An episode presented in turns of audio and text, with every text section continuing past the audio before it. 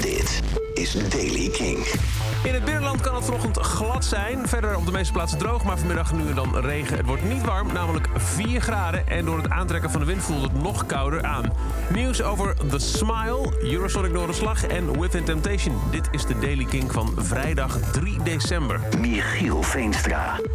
Weet je het nog? Tijdens de livestream van Glastonbury kwam er ineens een nieuw project op de proppen van Tom York en Johnny Greenwood van Radiohead. Onder de naam The Smile introduceerden ze een nieuwe band met een acht liedjes durende set.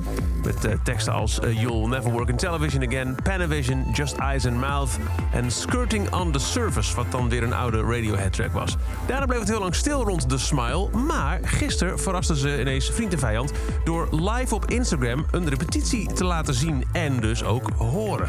Waar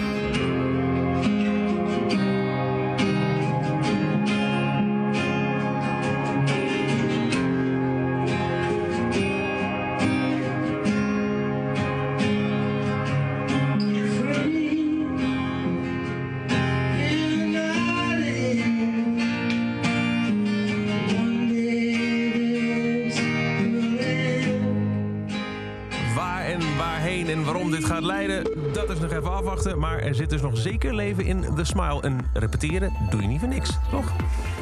Slecht nieuws uit Groningen. Net als 2021 wordt ook Eurosonic Noorderslag 2022 een online editie. De huidige maatregelen rondom COVID-19 laten het niet toe alle geboekte Europese acts en muziekprofessionals naar Nederland te halen en samen te brengen, heeft de organisatie van het festival in een verklaring laten weten. Maar ze gaan niet bij de pakken neerzitten. Eurosonic Noorderslag, zeggen ze, is van groot belang voor de hele muziekindustrie. We hebben eerder jaar, dit jaar gezien dat je ook met een digitale editie heel veel kan bereiken. En op die manier willen we ook dit jaar weer echt iets proberen te bereiken voor een carrière van een artiest. En dan Within Temptation. Die hebben wat leuks in de, planning staan voor 2022. Zij gaan niet alleen met, uh, dat wist al, Evanescence op de Worlds Collide Tour. Twee jaar na de eerste poging. Maar in oktober volgend jaar gaan ze mee op de Amerikaanse stadiontour van Iron Maiden. Dat doen ze heel erg goed.